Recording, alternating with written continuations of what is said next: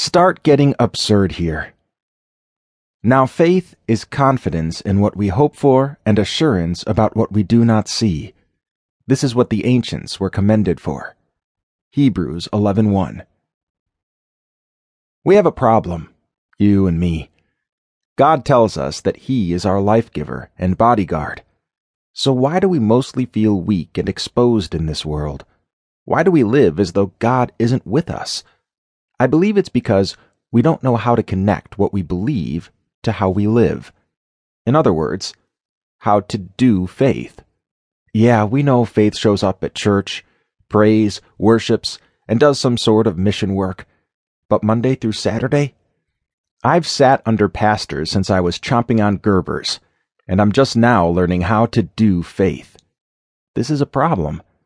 You cannot please God without doing faith. James 2:14 through 26.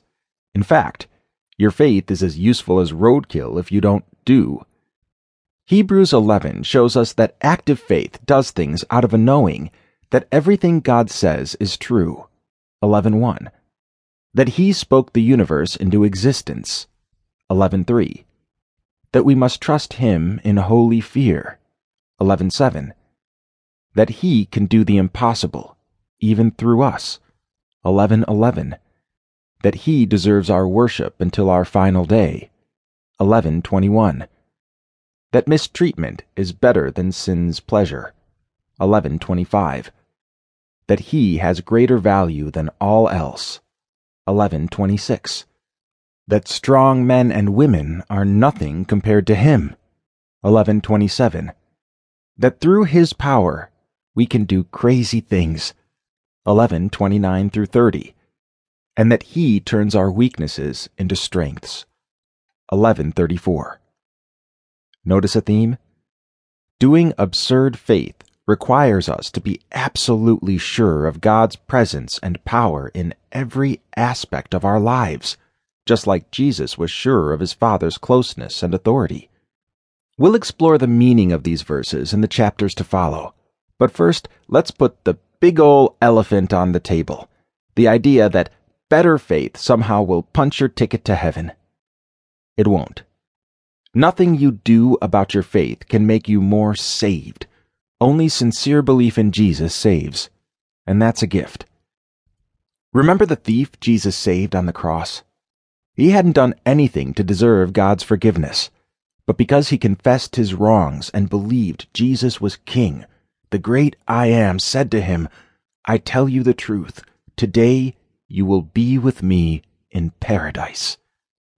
Throughout these pages, you will discover the absurd things you can do to know and honor God on an incredibly deep level, and how you can do astonishing things through Him. But note this much of the doing does not involve physically doing something.